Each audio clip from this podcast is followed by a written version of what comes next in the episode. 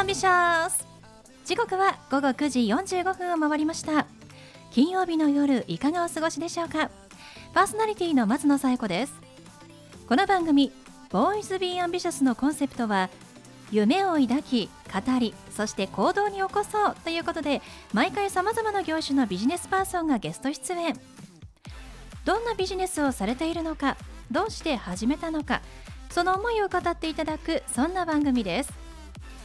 さあそして私と一緒に番組をお届けするのは柴田法務会計事務所の柴田純一先生です。先生よろしくお願いします。はいよろしくお願いします。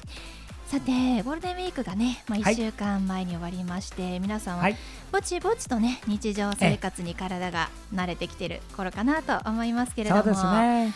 月といえば、まあ、私の中では、はい、あのまあ、私バラが大好きなのでバラのシーズンなんですよ。ちょうどあの家の近所でも、はい、バラフェスティバルっていうのが毎回毎年あの5月にはい開催されていて駅前にもなんかあのバラ園じゃないんですけれどもね、うん、バラの花壇が結構たくさんあったりとか道もあのバラのこう花壇で埋め尽くされてる感じですごく綺麗なんですよ。うん。季節で、まあ、5月の初めとかねツツジが咲き始めて、まあ、桜が終わって、はい、ツツジが咲き始めて、はい、今バラみたいな。はいバラはね、ね、あのーうん、色彩と香りが良くてね、うん、これがねあのさつきとちょっと違うところでね,、いいでね。色彩だけじゃないからね。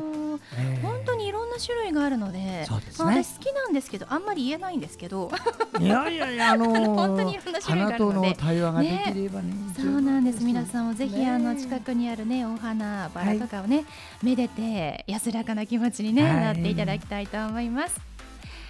それでは第109回ボーイズビーアンビシャススタートです。この番組は遺言相続専門の行政書士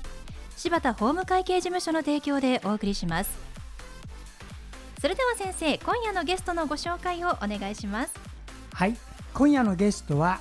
えー、画家の水谷麻也子先生です。水谷さんこんばんは。こんばんは。よろしくお願いいたします。よろしくお願いしますまあ可愛らしいゲストの方が来てくださったと思いまして全然年齢知らないから可愛らしいってなんかわかんないんですけど。もしかしたらすっごい失礼なことそんなことはないと思うんですけどはい画家でいらっしゃるということで、はい、あの画家にもいろんな種類が、ね、あると思うんですがどんな作品を作っている画家さんなんですか？はい、えーと、私は植物だったりあのその周辺にいる虫や鳥などを主にモチーフに油絵を描いております。はい、周りにある自然界のでは生き物植物などを絵に描いていらっしゃって、油絵なんですね。はい。あの油絵使うキャンバスはあのどういったなんかこうちょっと特徴のあるキャンバスらしいですけれども。えっとキャンバス自体はあの普通の普通でしたか？ごめんなさい。ごめんなさい。麻布に、あの地塗りをしてあるものなんですけれども、うん、とあの紙と違って凹凸がある布を使うことでの独特の質感だったり色彩を表現しようと思って書いております。実際に私も作品拝見させていただきましたけれども、はい、なんか本当に柔らかい色のタッチですよね。ありがとうございます。なんていうんですかこうふわふわしたっていうか、うん、あのー、なんか白でぼやけてるような感じのふんわりした色の表現ってわかります？みんな伝わるかしら？あの伝わる。パって私そう思ったんですけど伝わります？光の粒がね、うんうん、羅列されてる、実際に白使ってるかわかりませんけれども、そういったこう柔らかさのある色の作品だなと思いました、これは何かこう意図っていうのがあるんですか？絵を見ていただいて、うん、あのじっくりと長く楽しんでいただけるような味わい深い絵を目指しているんですけれども、うん、あの白の絵の具ももちろん使いますがあの、まあ、キャンバスの凹凸を生かして色を透けさせたり、うん、あの色を重ねていって丁寧に描くことであの単純ではない複雑な色味を目指しております。その凹凸を生かすとマスカスとその柔らかな色合いが出るということなんですね。そうですね。ちょっとぼかしたりしながら、う。ん、はい。そうぼかす。あ、私ぼかすって言えばよかったですよね。いやこれねカットしたものじゃなくて、うん、目を癒して心癒せです。そう本当に。癒し効果がねありそうなそうそうそんな優しいタッチの絵だなって思いました、水谷さんはこうもうずっと小さい頃からもう画家になりたいって思ってらっしゃったんですか？あのはっきりと子どもの頃画家になりたいって思ってたわけではないんですけれどもあの絵を描くことが大好きで、うん、えー、まあ、進路を考えた時に技術系に行きたいというのはあの早いうちからなんとなく思っておりました。はい、はい、その中であのやっぱり自分の絵を描いて発表していきたいという思いが強まってあの油絵学科の方に進み、うん、油絵を描いて発表を続けてます。うん、そうなんですね。まあ、やっぱりこうね、絵が好きな方は美術系で進みたいという気持ちが強いと思うんですが、こう仕事にするってすると本当に大変なあの道だと思うんですけれども、こう水谷さんはどのようにこう美術大学卒業されてからこう歩んでこられたんですか？はい。えっと大学院の時にえー、絵画修復のお仕事を紹介していただいて、え、そこにあの勤めながら、えー、他に絵の、え、造形教室お絵描き教室の講師とあと高校の美術の講師非常勤の講師も少しあのやらせていただいてそこで収入を得ながら絵を続けて発表してきていました。うそうなんですね、はい絵を通じたお仕事をしながら今も作品をずっと作り続けていらっしゃるんですよね。でそんな水谷さん、えーと、この後作品展示する機会があるということですが、はい、教えていただけますか、えっと、5月の31日の火曜日から6月12日の日曜日まで、えっと、日本橋にあるスペース 2x3 というギャラリーで個展をさせていただきます。はい日本橋にあります。スペース 2x3 です。ね。はい、はい。ということでこちらはどんな作品を出展する予定なんでしょうか？はい、えっとこちらは少し大きめの新作からあの新しい絵何点か持っていって植物をあのモチーフに描いた少し抽象画寄りの絵もあのありますけれども、えーと、と絵画を展示させていただきます。少し大きめな作品ということですけれども、はい、大きめっていうとどれくらいのサイズになりそうですか？ラジオだとなかなかね 難しいんですけど、はいえっと、両手を伸ばして。はないんですが、はい、あの少し横長の作品になります。楽しみですね。どれくらい大きいのかなっていう方は実際にね足を運んでいただいて実物をご覧いただきたいんですが、ではえー、まあ今書いている最中ということでしょうかね。はい、まあ今日あの来ていただいた先生もね、実は銀座の創営ギャラリーのご紹介で、はい、創営ギャラリーさんって皆さんよくね何度も私が言うからもう存じ上げてると思うんですが、あのアーティストの人を養成するところなの。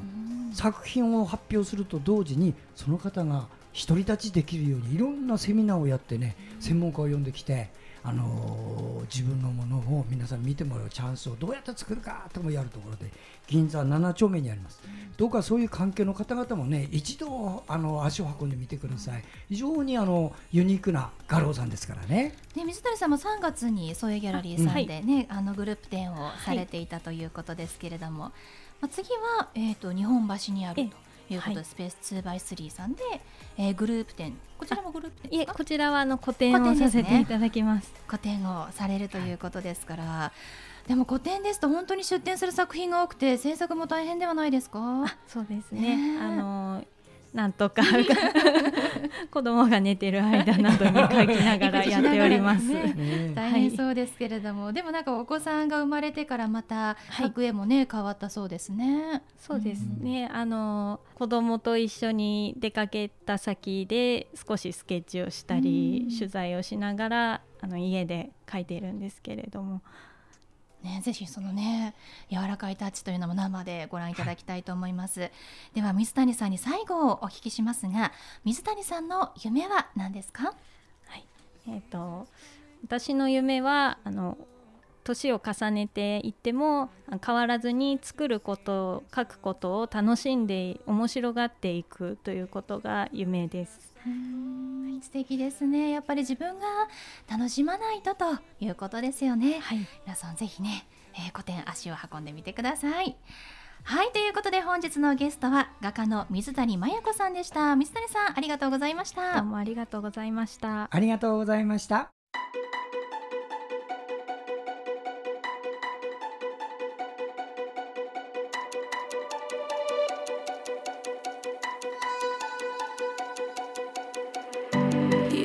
は柴田先生のワンポイントアドバイスです。では先生今日はどんなお話をしてくださるんでしょうか？はいこんばんは。遺言相続専門の行政書士の柴田です、えー、この仕事を30もう2年やっております。それでこの仕事をやるときはですね皆さんもちょっと頭切り替えて聞いてくださいね。なぜなら聞く人ね自分のために動くっていうのはよくわかるんですよ。自分のためにお仕事をする。そうじゃない。あなたが亡くなる時の対策これが私の仕事なの。人間を辞める時誰でも100%死ぬってことは知ってるけど私が死ぬと信じてる人は誰もおりません。不思議な現象です、ね、そういう特殊な世界をやりますのであのちょっと聞いてほしいんですが実はねコロナって2020年の2月頃から騒ぎ出したんですよ。コロナは。私がキャッチしたのが2019年の12月です。当時アメリカですごいことになってるっていう経営コンサルタントの方から聞いてその対策をやりました。でその通り今になってきてますね。で今もこうやってるんだけどコロナで変わったのは何が変わったかというとね遺言書を書いた方が遺言の執行人って決めるそうすると私財産の管理やるんだけど今はねコロナでね子どもたちも東京に寄りつかないっていう時代になりましたんで死体の搬送から火葬から葬儀から納骨までやったのがね7月から今年のあの4月までで3件です。つまり親が死んでも子供が寄りつけないんですよ。それくらいコロナって歪めたね社会を。だからそういう時にはねやっぱり専門家必要だから。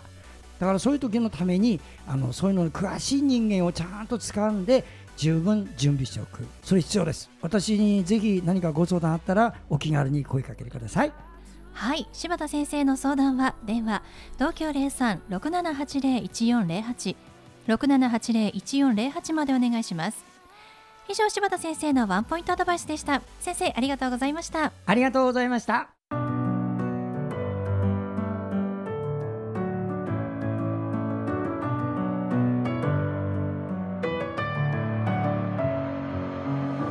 はいということでお送りしてきました「ボイスビーアンビシャスいかがでしたでしょうか？本日のゲストは画家の水谷真也子さんでしたえ水谷さんは5月31日の火曜日から日本橋にありますスペース 2x3 にて個展が開催されるということです。今作品をね絶賛作っている最中ということですから皆さんぜひね楽しみにしていてください。詳しくはホームページご覧ください。水谷さんの名前で検索します、えー、水谷麻也子水の谷の真実の真に弥生の矢子供の子水谷麻也子さんの名前で検索してください。それではまた来週この時間にお会いしましょう。お相手は松野紗子と。柴田純一でした。それではさようなら。さようなら